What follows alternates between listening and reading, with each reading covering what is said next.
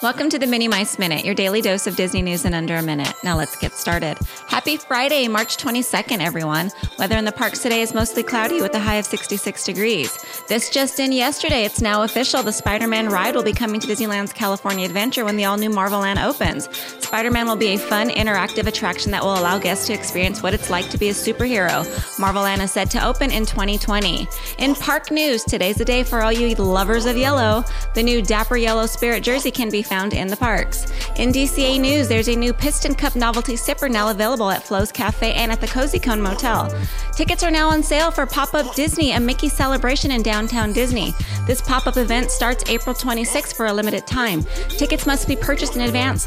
$30 for weekdays, Monday through Thursday before 4 p.m., and $38 evenings, Monday through Thursday from 4 p.m. to closing, and all day Friday through Sunday. Thanks for joining us.